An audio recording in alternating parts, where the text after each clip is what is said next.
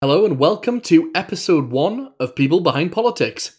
This is a new podcast with a mission to explore the experiences of those advisors, aides, assistants, speechwriters, spads, and pads who work for a range of politicians or political parties.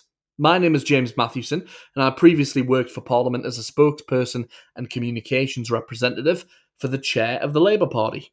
However, during this series, I'll be maintaining my political neutrality so that you, the listener, can hear from a diverse range of former and current political staffers from across the political spectrum. Please do subscribe so that you don't miss any of our weekly episodes, and make sure to follow us on all of the relevant social media platforms. Now, I'm very excited to introduce our first guest of the series, Polly MacKenzie. Polly worked as a special advisor to the Deputy Prime Minister Nick Clegg and is now the chief executive of the think tank Demos. Polly was at the centre of the coalition government and helped to draw up the coalition agreement between the Conservatives and the Liberal Democrats. And I can't wait to hear all of the fascinating experiences I'm sure she's had working in politics. So I hope you enjoy this episode, and thanks for listening.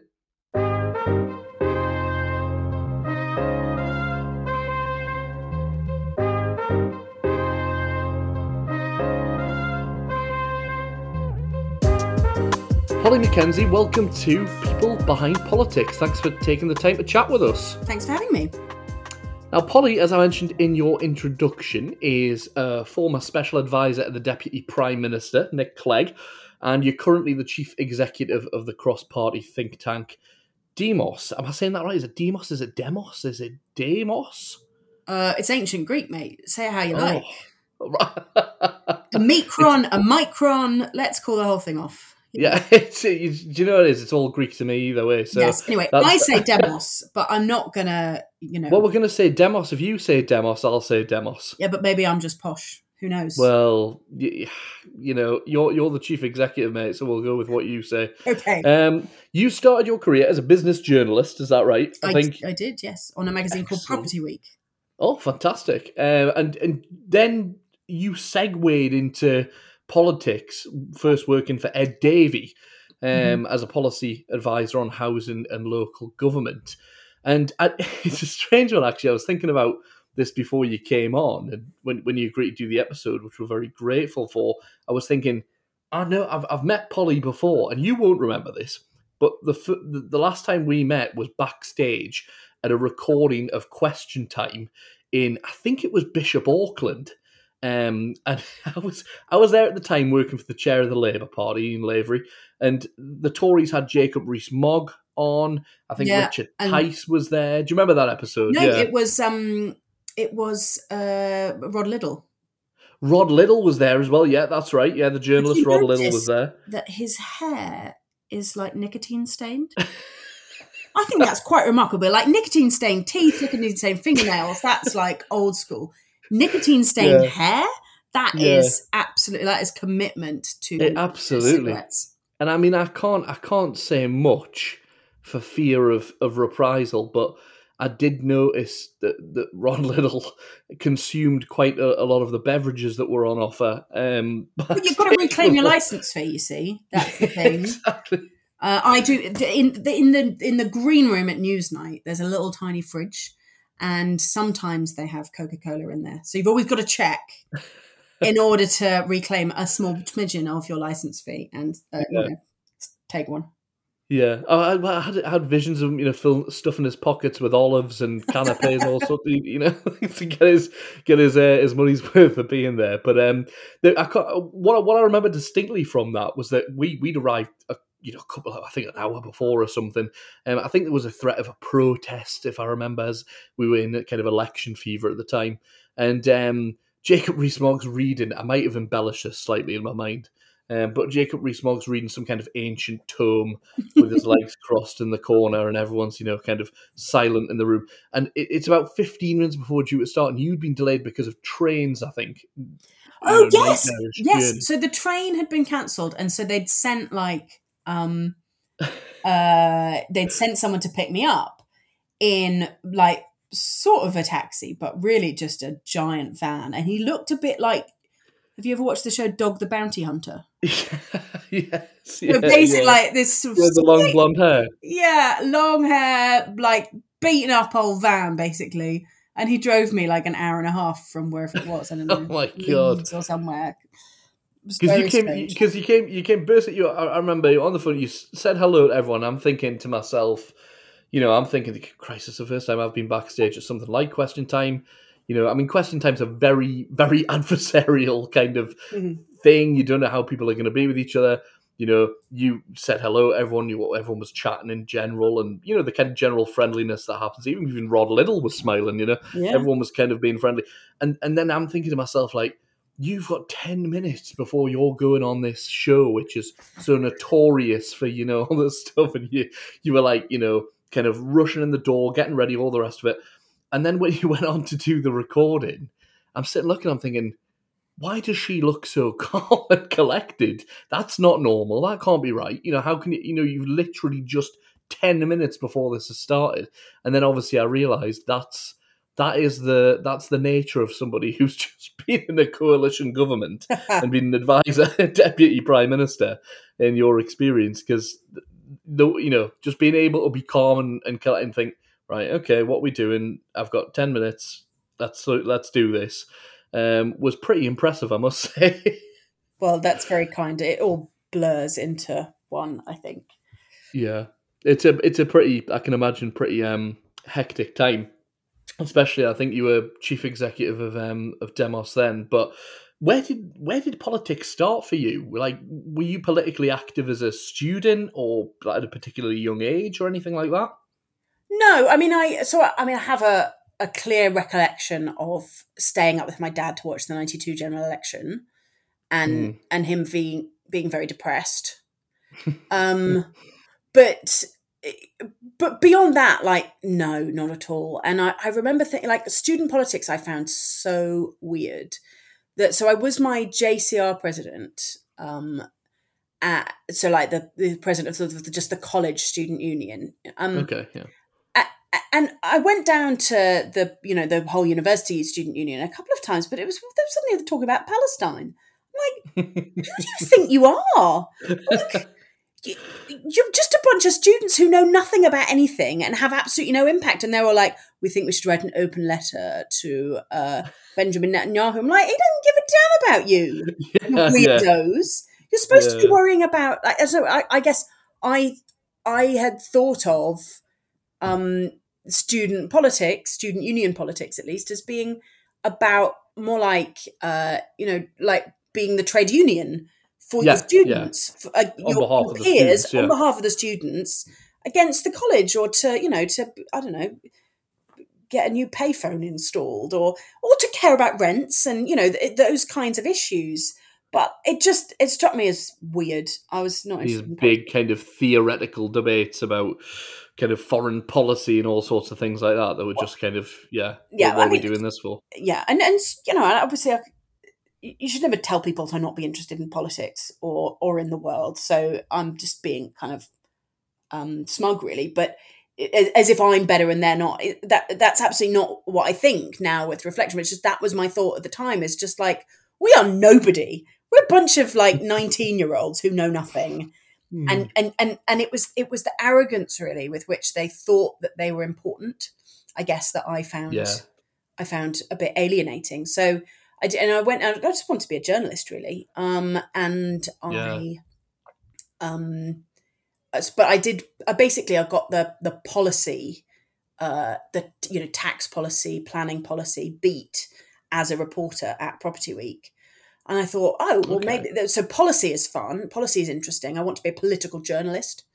Um, yeah and so my plan was to just kind of work in politics for a few months through the general election, 2004 to 2005, and then ideally go back to political politics. Uh, sorry, political writing. And you know, I remember Okay. being turned down for a job at the Yorkshire Post, turned down for a job at the um, the is it the the, the Journal, the Newcastle paper. Um, oh yeah up to the chronicle and the journal yeah one of the kind of like sister papers yeah I don't remember which one it was, but anyway, and I was like, well, maybe if I've got some experience in politics, I will be able to kind of make that transition. But then I, I went Hmm. into politics, and I just sort of forgot to leave. That's it's it's not it's nice to hear you say that. You know, I think people will be reassured hearing you say that because often people look back upon reflection of their career and and what have not, and you get a very polished version of you know this and that. But I think it's always reassuring when you hear people say, "I got turned down for this" or "I got turned down for that," because you know often people who are you know there'll be people listening to this. I hope, I hope, I hope anyone's listening to it. But if there's people listening to this who are you know aspiring for a certain um, trajectory in their career or want to work in politics or you know want to work in journalism or media or whatever it is and you know they're having those frustrations they're coming up against those you know knockbacks or whatever mm-hmm. it can be quite frustrating when you hear everyone you know they hear the people who've made it saying oh well then i went here and then i went here and then i went here and you know i don't think anyone's story is that straightforward so it's nice to hear you honestly saying you know the you know it's it's not as it's not as clear cut oh, i've been turned down for a lot of jobs don't worry and uh, you then, so from that that time, you know, uh, um, did you say it was Property Magazine? Was it Property Week? Property Week magazine. So from the time there, you end up working for Ed Davey. Is there any particular reason Ed was? I mean, was that just a job that came up, or the Lib Dems kind of? I'm guessing politically aligned with your views generally, but is were the Lib Dems kind of were you a member of the Lib Dems? Was there any particular focus on them for any particular reason? Uh, well, I also, would you believe, went for a job interview with Geoffrey Clifton Brown, the Cotswold MP. Oh, oh um, wow, okay. But uh, uh, I, I, was slightly off put because, um, it, it, I mean, he also didn't offer me the job, crucially, but um, probably saw through my uh, lily-livered liberal politics. But um, they they had a a bush his not him but whoever kind of was in the adjoining office had a big um bush poster up and i was a bit like oh right okay. not very well being a conservative but being a george bush supporter though of course you know we've all yeah. learned to love george Draw bush the these days as a substantial improvement and a proper statesman at least in comparison with trump but oh yeah. that's a whole other story. But no so was it, uh, you know i was working on property week which was actually about commercial property but I went to uh, the Lib Dems as the housing and local government advisor. Just sort of pretended that mm-hmm. um, I was working on housing, um, uh, and I knew anything about housing. Nothing about housing. I knew about offices and industrial warehouses and rail freight and uh, real estate investment trusts. But anyway, I winged it through that interview.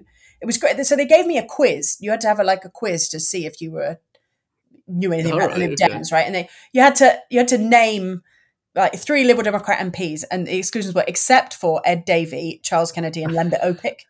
That's like. um, right, okay. Because uh, obviously, if you hadn't heard of Ed Davey, given that he was about to interview you, bit of a loser. Charles you, Kennedy, yeah, leader. Lembit probably shouldn't have the job. Proper famous, you know, celebrity.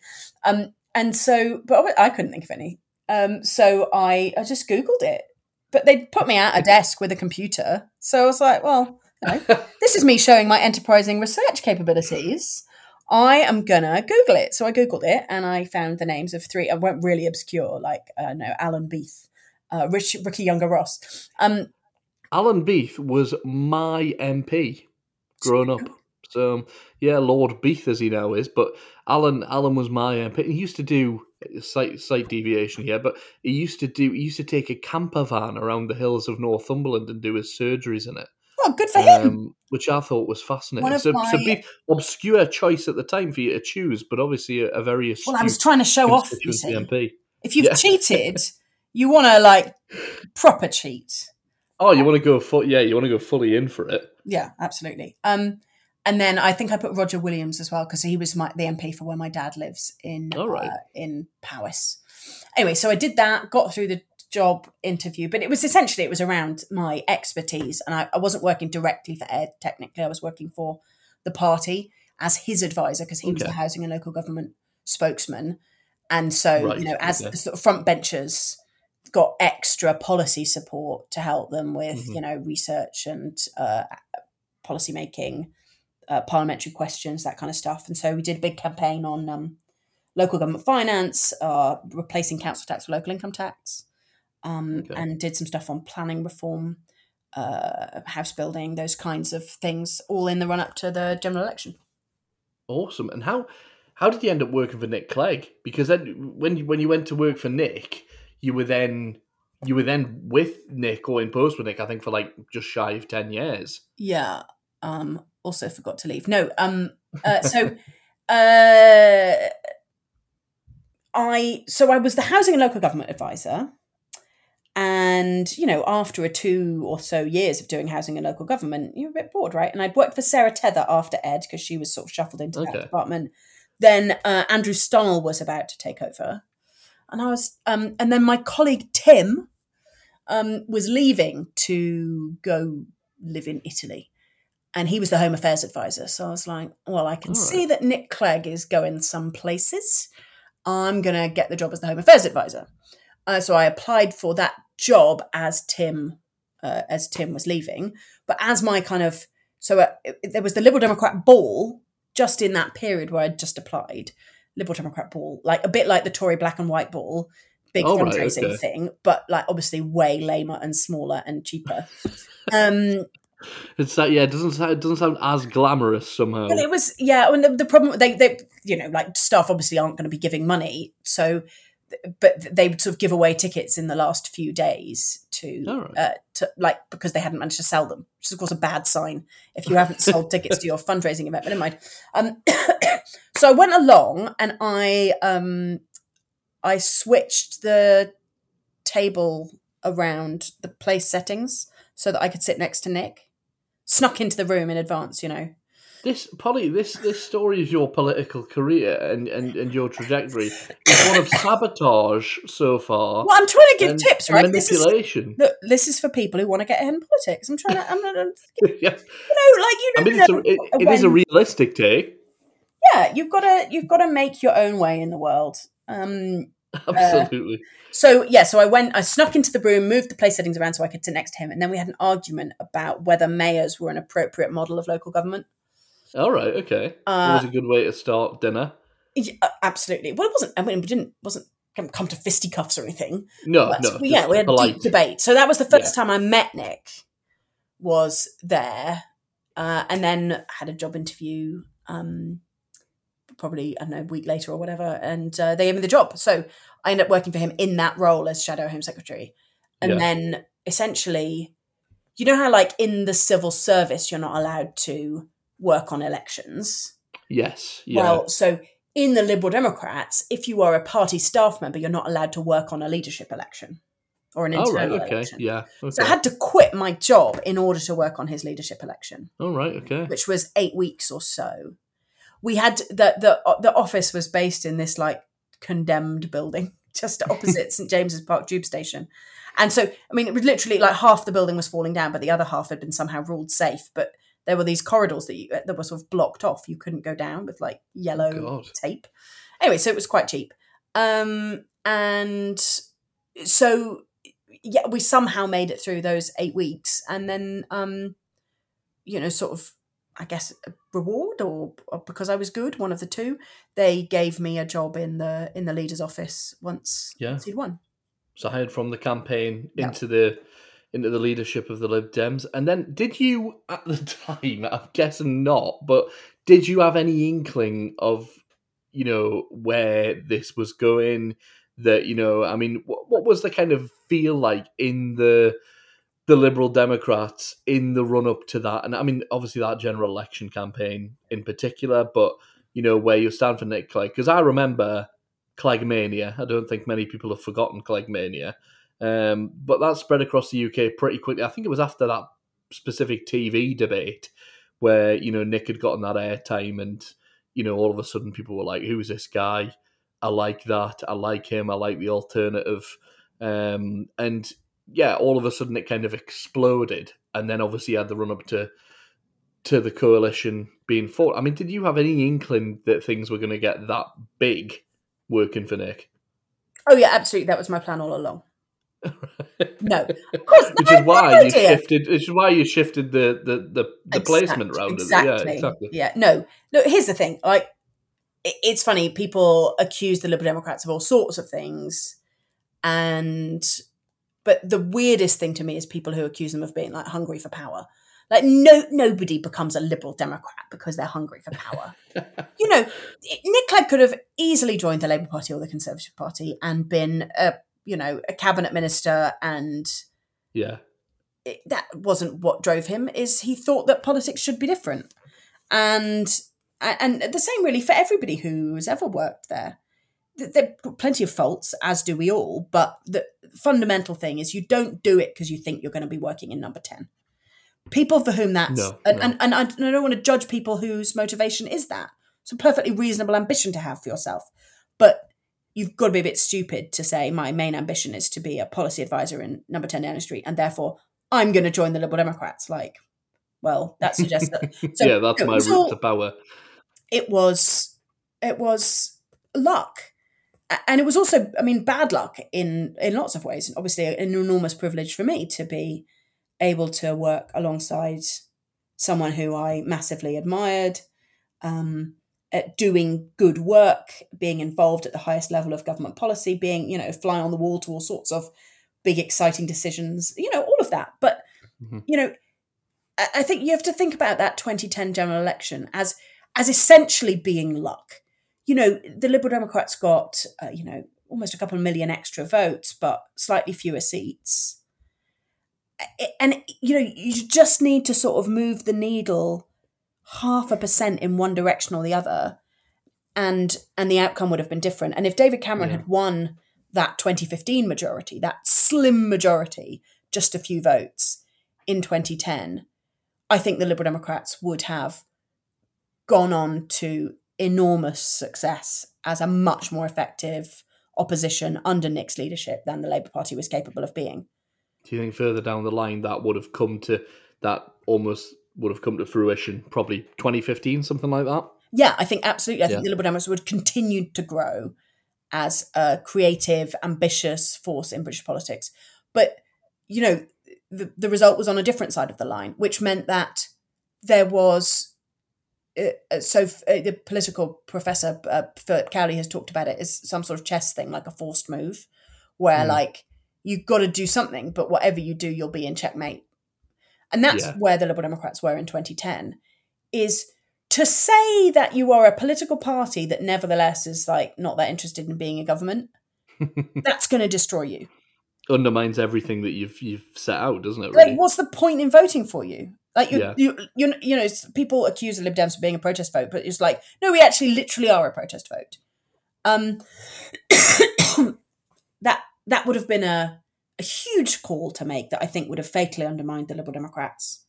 Um equally going into coalition with the labour party would have fatally undermined the liberal democrats being part of a you know a government of losers basically um trying to prop up a, a, a party that the voters had rejected.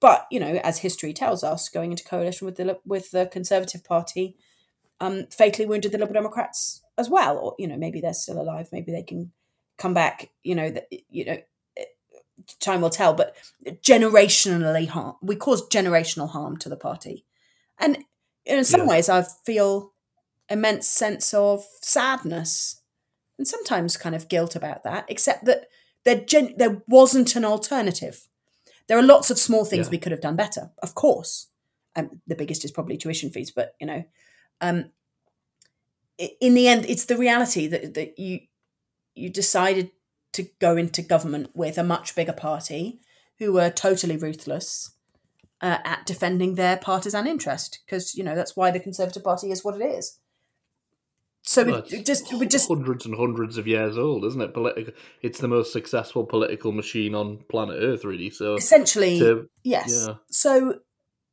so i you know i i genuinely i don't i don't see what the alternative could have been because it you know as a minority government run by the conservatives would have gone back to the country within just a few months and the party would have been destroyed as well because it also didn't have any Yeah. money to fight another general election so and and you, you saw the ruthlessness of that squeeze message in 2015 of the idea of like you know Mm. in the end you've got to choose one of the big ones that's what absolutely destroyed the lib dems Yeah. so and and you know first past first past the post is like the absolute worst system for a an in, insurgent party for a third party unless you are geographically concentrated obviously like the the SNP are yeah, but yeah, exactly. you know essentially at, pre 2010, the Liberal Democrats were the most successful third party in a first past the post system anywhere in the world.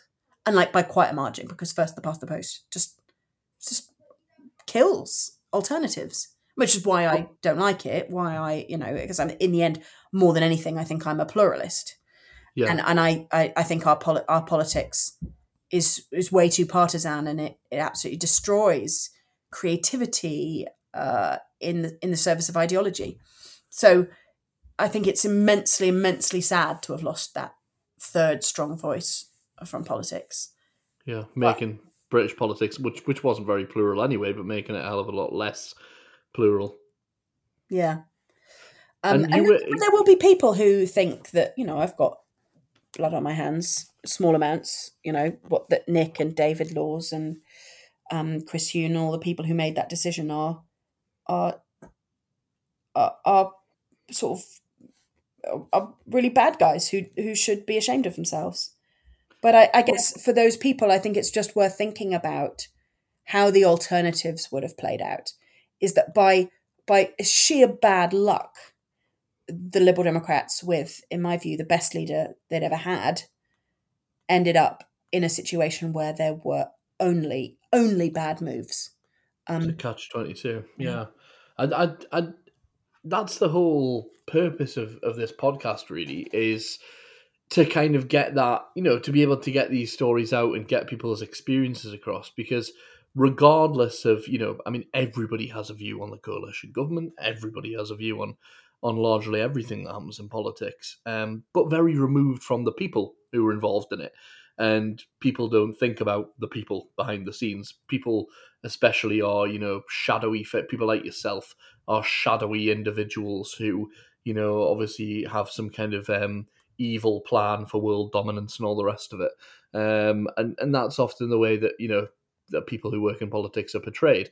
What was it like at that time in coalition government for you as as an individual? I mean you know were your personal views challenged? Were you know are you because you helped draw up that that coalition agreement and was that you know wh- what was it like? I mean other than the workload which i can imagine was was phenomenal did you have time for a work life balance at all? Was what you know what what was the personal experience for you at that time?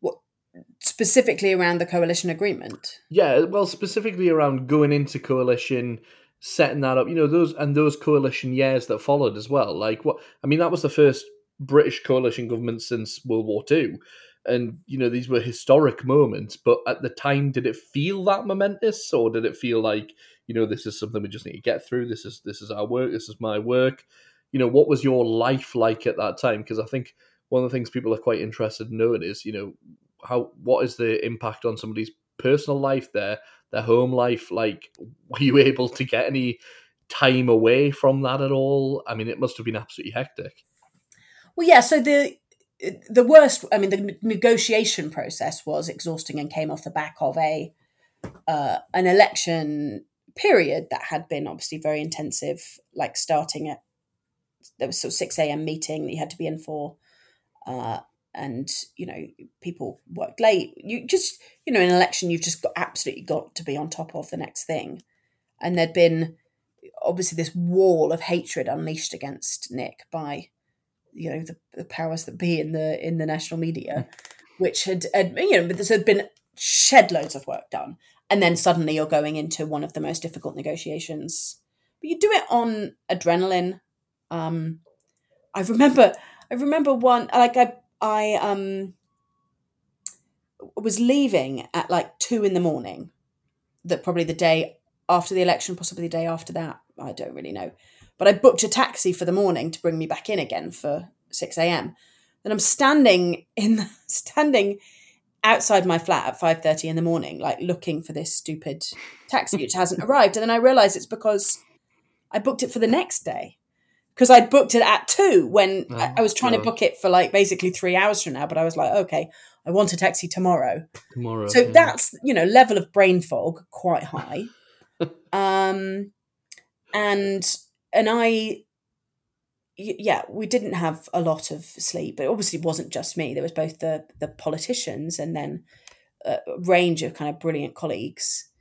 Um, and and essentially there was the sort of the first the three days were around agreeing kind of heads of terms really like all of the big difficult things like green investment bank and uh, Mhm. uh, the pupil premium and the AV referendum. And that was, you know, a kind of a- couple of hours of meetings and then, you know, producing papers, looking at all of the options. There was obviously talks with the Labour Party. I wasn't, I didn't sit in on any of that. But that was kind of totally exhausting. And then finally agreed at sort of midnight or something at a, a meeting of the parliamentary parties of the Liberal Democrats, which was exhilarating. And then there was this really extraordinary moment. My, coll- my colleague Chris, who was the Treasury advisor, got a call from the Treasury to talking about uh, anti forestalling measures because we'd just announced an increase in capital gains tax in the Oh. coalition agreement.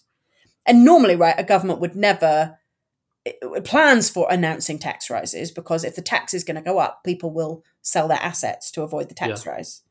But coalition agreements don't follow the rules of um, government announcements. So they were a bit like, oh, can can you come to a meeting to talk about anti forestalling measures? And it was a bit like, uh, and that was, I guess, the moment for both of us where it dropped of like, oh man, this is like act- actually real. Like we're we're Yeah. making laws here. This is yeah. This No. we, we have power. Yeah. Um, so yeah, and I so there, there- then there had to be a special conference of the Liberal Democrats, and I didn't go to that because I just went home to sleep. Then um, I was there to meet Nick the next day in Downing Street, and then essentially over that weekend, me um, and a guy called James O'Shaughnessy, he's now Lord O'Shaughnessy, um, we sat through with some civil servants writing the full coalition agreement together, going through basically both manifestos line by line. Like, you want to do this, you want to do this, what should we do, what can we agree to? Which then went back up to the principals to, It's literally a case of sitting with those manifestos and saying yeah, literally sentence compare and contrast, and then what can we get in? Yeah. yeah um and and so that was that, yeah that and that was a weekend and i think i went to see my brother for dinner or so, you know, something like that which felt really really weird to just speak to a normal human being about normal things when i'd been like sitting in downing street writing government policy you know for the first time ever Yeah. Um, I mean, more broadly, like, yeah, it was. So this is tricky because I did work very hard, and I. That, that recently, uh, you know, Dominic Cummings, who when he was advertising for people, you know, talked about the fact that you won't have a work life balance, you'll never see your family, all of that. was this when was this when he wanted weirdos? Was it that That's- he was that's the one. um, and he kind of, and, and there was a sort of machismo about it, a celebration of the fact that you basically got to be a psychopath to work in politics. Yeah. Um, and, and you know, very relaxed about. Uh, if you if you watch The West Wing, there's a bit in The West Wing where uh, Leo McGarry is talking to his wife, and he says, "This is the most important job I'll ever do," and she says, "Not more important than your marriage," and he says, "Right now, yes, it is." yeah. and and you know and i think for dominic his point is that if you don't want to be that guy that's totally fine but you don't Mhm. belong here Yeah. um and i i think this is a real problem uh because he's kind of right that that is what it's like in politics right? So just to give you a couple of examples i got married the autumn of 2010 and then went on my um honeymoon audaciously like two, so i was off for like two and a half weeks or whatever. I came I came back and like the spending review was finished or pretty much finished and huge decisions had been made with of course no reference to me because I wasn't there. Yeah. And in my view some things well some certainly things that I would have spoken up against had been decided and it was far too late to unpick. So you you realize that actually if you're not in the room where it happens like it's a big deal. Yeah. So if you want to have impact, you need to find a way to be there. There's then also, you know, and this is kind of more uh, sort of great sadness for me, but is that I, I, I, I did work for Nick for a decade, but I slowly became less and less connected to him and worked less and less closely with him. And it's partly because I took two periods of maternity leave Okay. Yeah. and and again, everything's moving so fast. So it's not it's not a complaint about Nick really. It's just one of No. the, it's the reality. It's if If you not take if you take even a week, the amount of things that have happened in that time Yeah. politically, and so it's- feelings have moved on, relationships have moved on. Yeah. You, there's the conversations you missed, and and they're and and they're what the question the question that I sort of puzzle over is whether it was possible for it to be different. Because I and a couple of other women who took maternity leave all came back to essentially finding that our jobs were being done by somebody else. Mhm. But there were a couple of guys who took sabbaticals who came back to promotions. So, um, you know, maybe there's just some patriarchy in there. But yeah, I, I, and I, th- I think that I think there probably is, um, you know, all of this stuff that uh, Mary Ann Sieghart has written very compellingly about recently about the authority gap Oh, yeah. of like when a woman says what she thinks, she's seen as aggressive, and a man is seen as assertive, Mhm. and and so you can literally behave in the same way and be considered a troublemaker. And I, I, th- I think I think there's lots and lots of offices that really struggle with that. It's absolutely not unique to the Liberal Democrats. You know, you look at I mean, probably 70% of special advisors at the moment are men in the Conservative Yeah. Party. So, and, and, and, and that's where I think in the end we have to find a way to do politics differently because there is a huge cost to losing people. And I don't mean losing me because I'm so special. I mean losing people who have lives and caring commitments and elderly parents or their own disabilities or their own mental health conditions is if those people aren't allowed to be part of the behind the scenes politics. and those very people are probably, yeah, they're probably the ones with a huge amount of personal insight to bring to the role um, on a huge range of issues, and, And- and you are missing that as well. you know, it's a bit. There's a lot of criticism from you know current government, I guess, for like you know fruit farmers who just pull for the easy lever of let's get let's hire easy cheap people from Eastern Europe who'll live on the farm and not have anything complicated in their lives that stops them from picking whatever a thousand strawberries an hour. hmm right? And you can understand like why any sensible fruit farmer wants to pull the easy lever, and you can understand why a prime minister in the end sort of or, any senior politician, given that the people do exist in the world, why wouldn't you just surround yourself with slightly psychopathic people driven by ambition who are going to be there 18 hours a day and do anything you ask them to have absolutely no personal boundaries Because you're at the end of the day, I guess, as a politician, and especially a prime minister, a deputy prime minister, you are your life. It's your life, isn't it? You know, you've given You up everything for that, and you would expect, not maybe expect the same of your staff, but it's certainly going to be a hell of a lot easier if your staff are doing the same, It- you know, and don't have commitments. and and that's why in the, you know, I have sort of sympathy really for those ministers, including those who I served, eh, who who find nursery drop off and other levels of complexity um, difficult to deal with. It's just that in the end, you have you have to find a way, you know, to hire local people on your fruit farm, and you have to find a way to bring diversity of personalities into these political roles. If you only have 25 year old, uh, psychotically ambitious uh, uh, young men and women with nothing else to do with their lives, Yeah, you know, it, it, it there is a long term cost to that. There is a huge impact on the quality of the advice, the quality of the, the quality of the work, um, and the depth of your understanding. You know, it it's not okay, even though it's understandable. It's not okay to, in the end, have the same people advising the same kinds of prime ministers all the time. You know, when I was in number ten, uh, we recruited this joint policy unit to work for the prime minister and deputy prime minister, and the civil service controlled the recruitment process. Um, so it's like I'm, I'm saying that because it's like officially not my fault, Gov yeah. nine, Yeah. ni- nine people were hired. There was three old Etonians and only one woman. Like that's the of nine. Christ. and and and the only reason we got the woman to hire was because um you know a, a senior civil service colleague was just like I'm not putting up with this and went and found a brilliant person who was on maternity leave and like just begged her to put her name forward as to come back to this at the end of her maternity leave.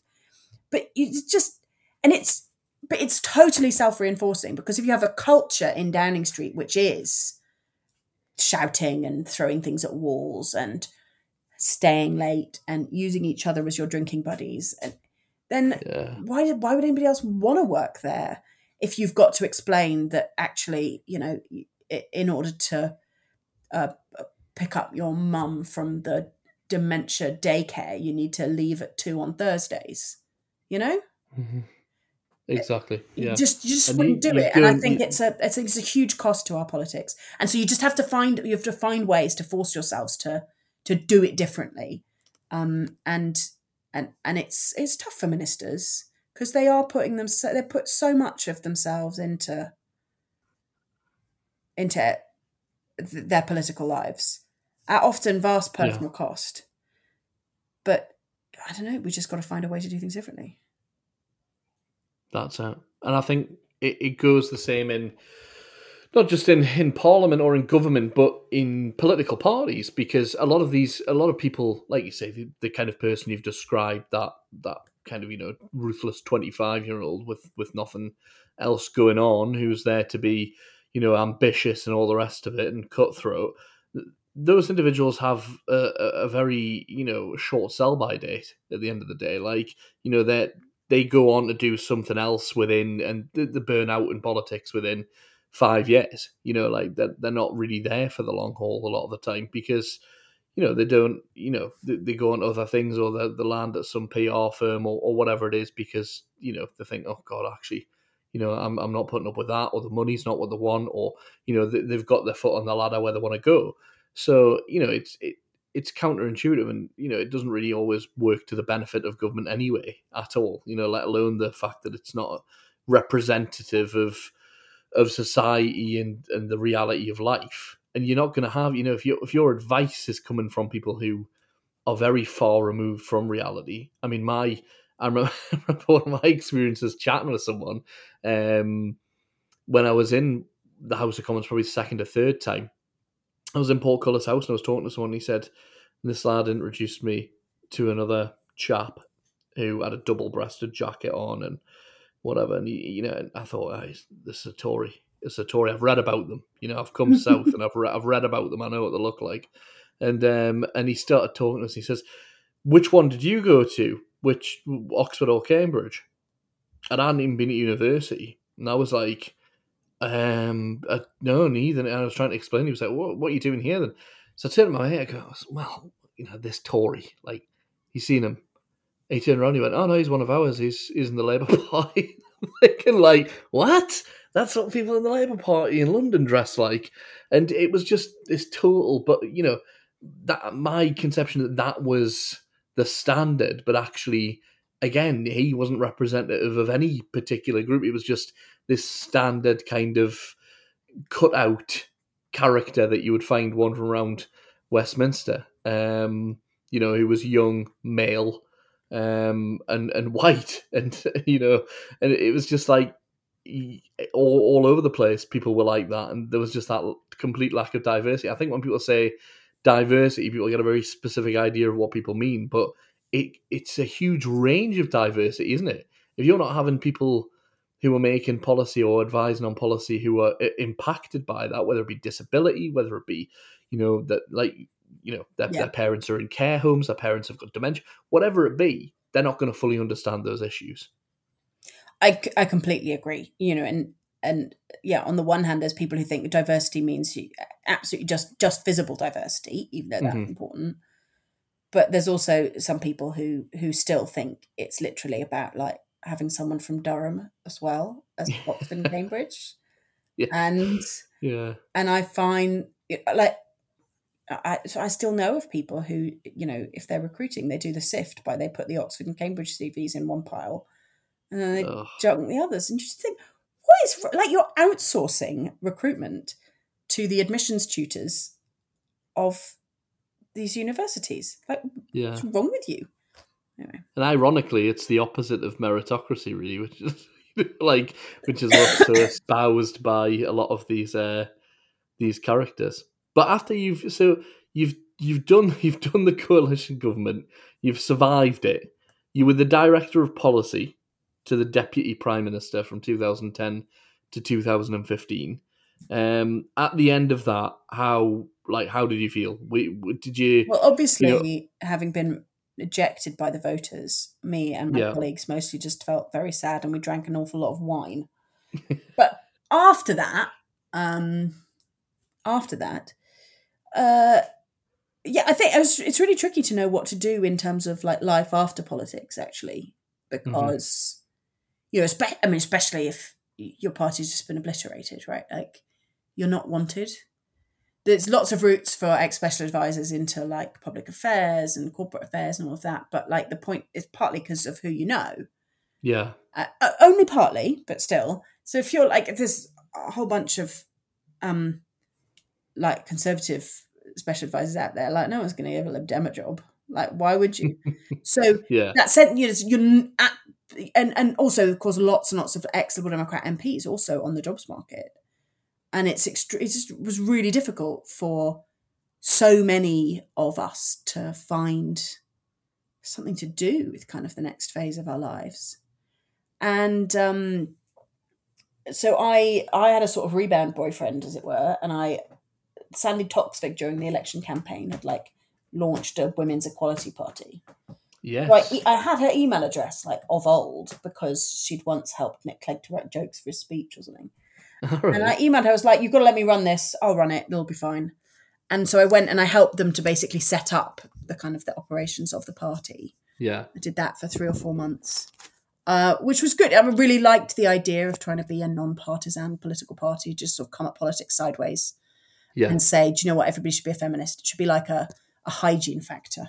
Mm-hmm. And so the goal was to put themselves out of business by making all of the other parties properly feminist. And they've sort of diverted from that a bit, in my view, very sadly, to just be sort of Marxist feminist tradition. Yeah. There's no harm in having a feminist political party in in our politics, you know. Um, so I did that for a few months, but then uh, and then I was incredibly lucky, really, of having this sort of existing relationship of sorts with Martin Lewis, the money saving expert. Yes. Having I just got him in to ask for policy advice on consumer affairs and uh, tuition fees, a whole b- a bunch of different kind of stuff over the years, including. Which would been a pretty smart move because he hadn't. That would have been the first time he had been involved really in talking to governments. I mean, you see where he's gone now. Not quite. I think he. um I think he'd been invited in a couple of times by Labour, but yeah, we'd spoken oh, to in opposition. We spoke to yeah, we we brought, like, and I, I, really like the guy. I think he's a fantastic yeah. kind of contributor to our public life. Um, and he was like, "Oh yeah, I want to set up a policy institute. Do you want to do it?" so I said, "Oh, okay, um, cool." Like I didn't have I didn't have anything sensible like a job interview. He just sort of sent me away for a couple of months to figure out what to do. Like, what's the best? What's the theory of change? Like, how you're you going to have impact in the world? Yeah. Um, and then you know gave us a, a kind of annual grant, and I set that up um, to try and break this sort of perennial link between financial difficulties and mental health problems.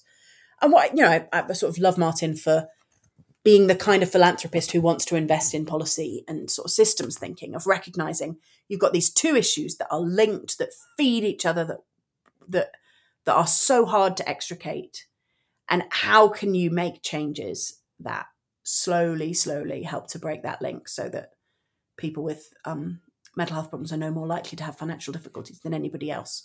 Yeah. Um, and you know, real deep policy thinking, but then also campaigning and advocacy to get stuff to change. And and it was an amazing kind of privilege and opportunity again to go from being in government where I was like a li- knew a little bit about absolutely everything as a generalist advisor, kind of covering the whole the yeah. whole seafront, to then saying, do you know what? I'm really going to specialize.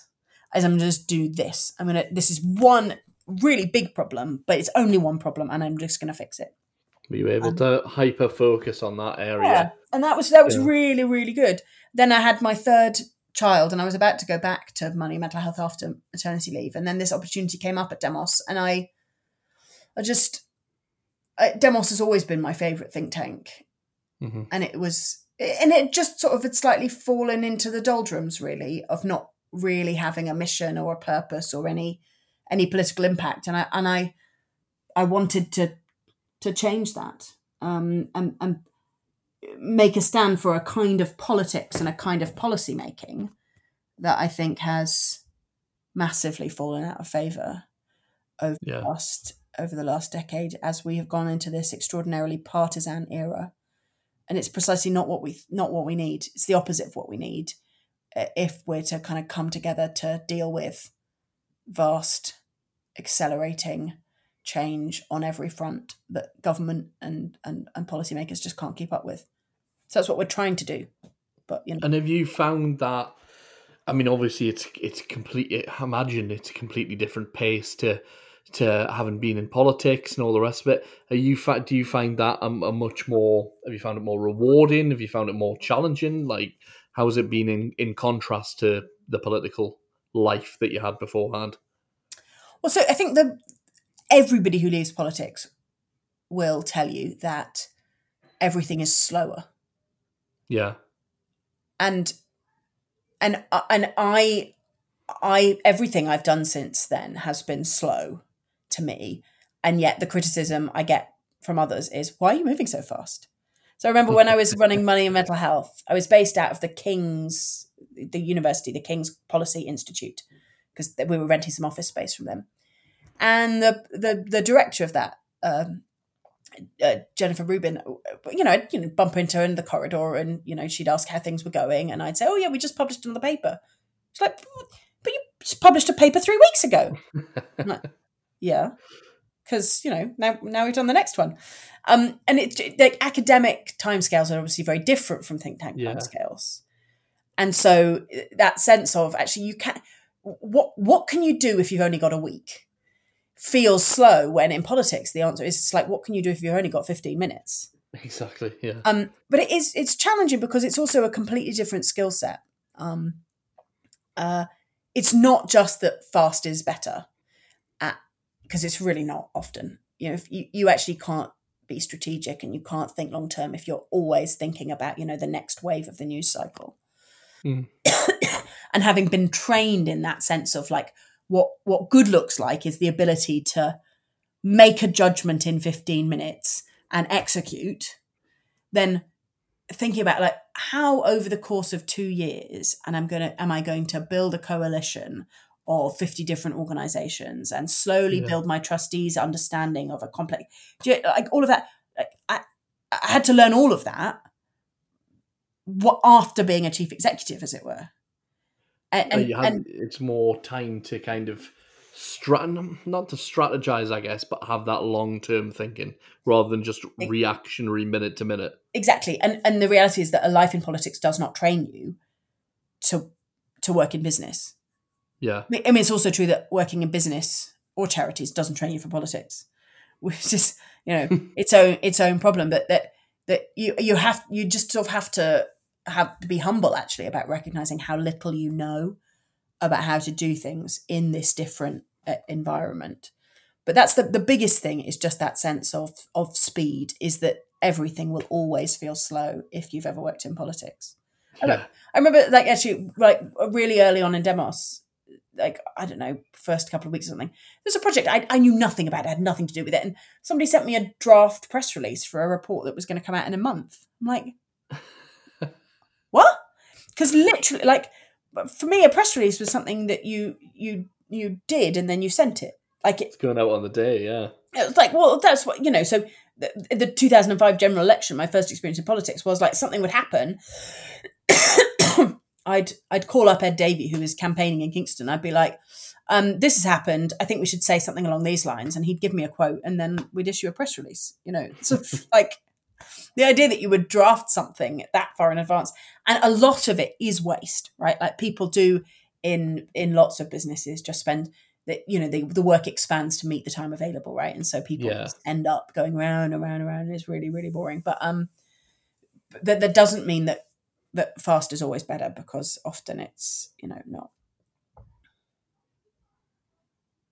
absolutely.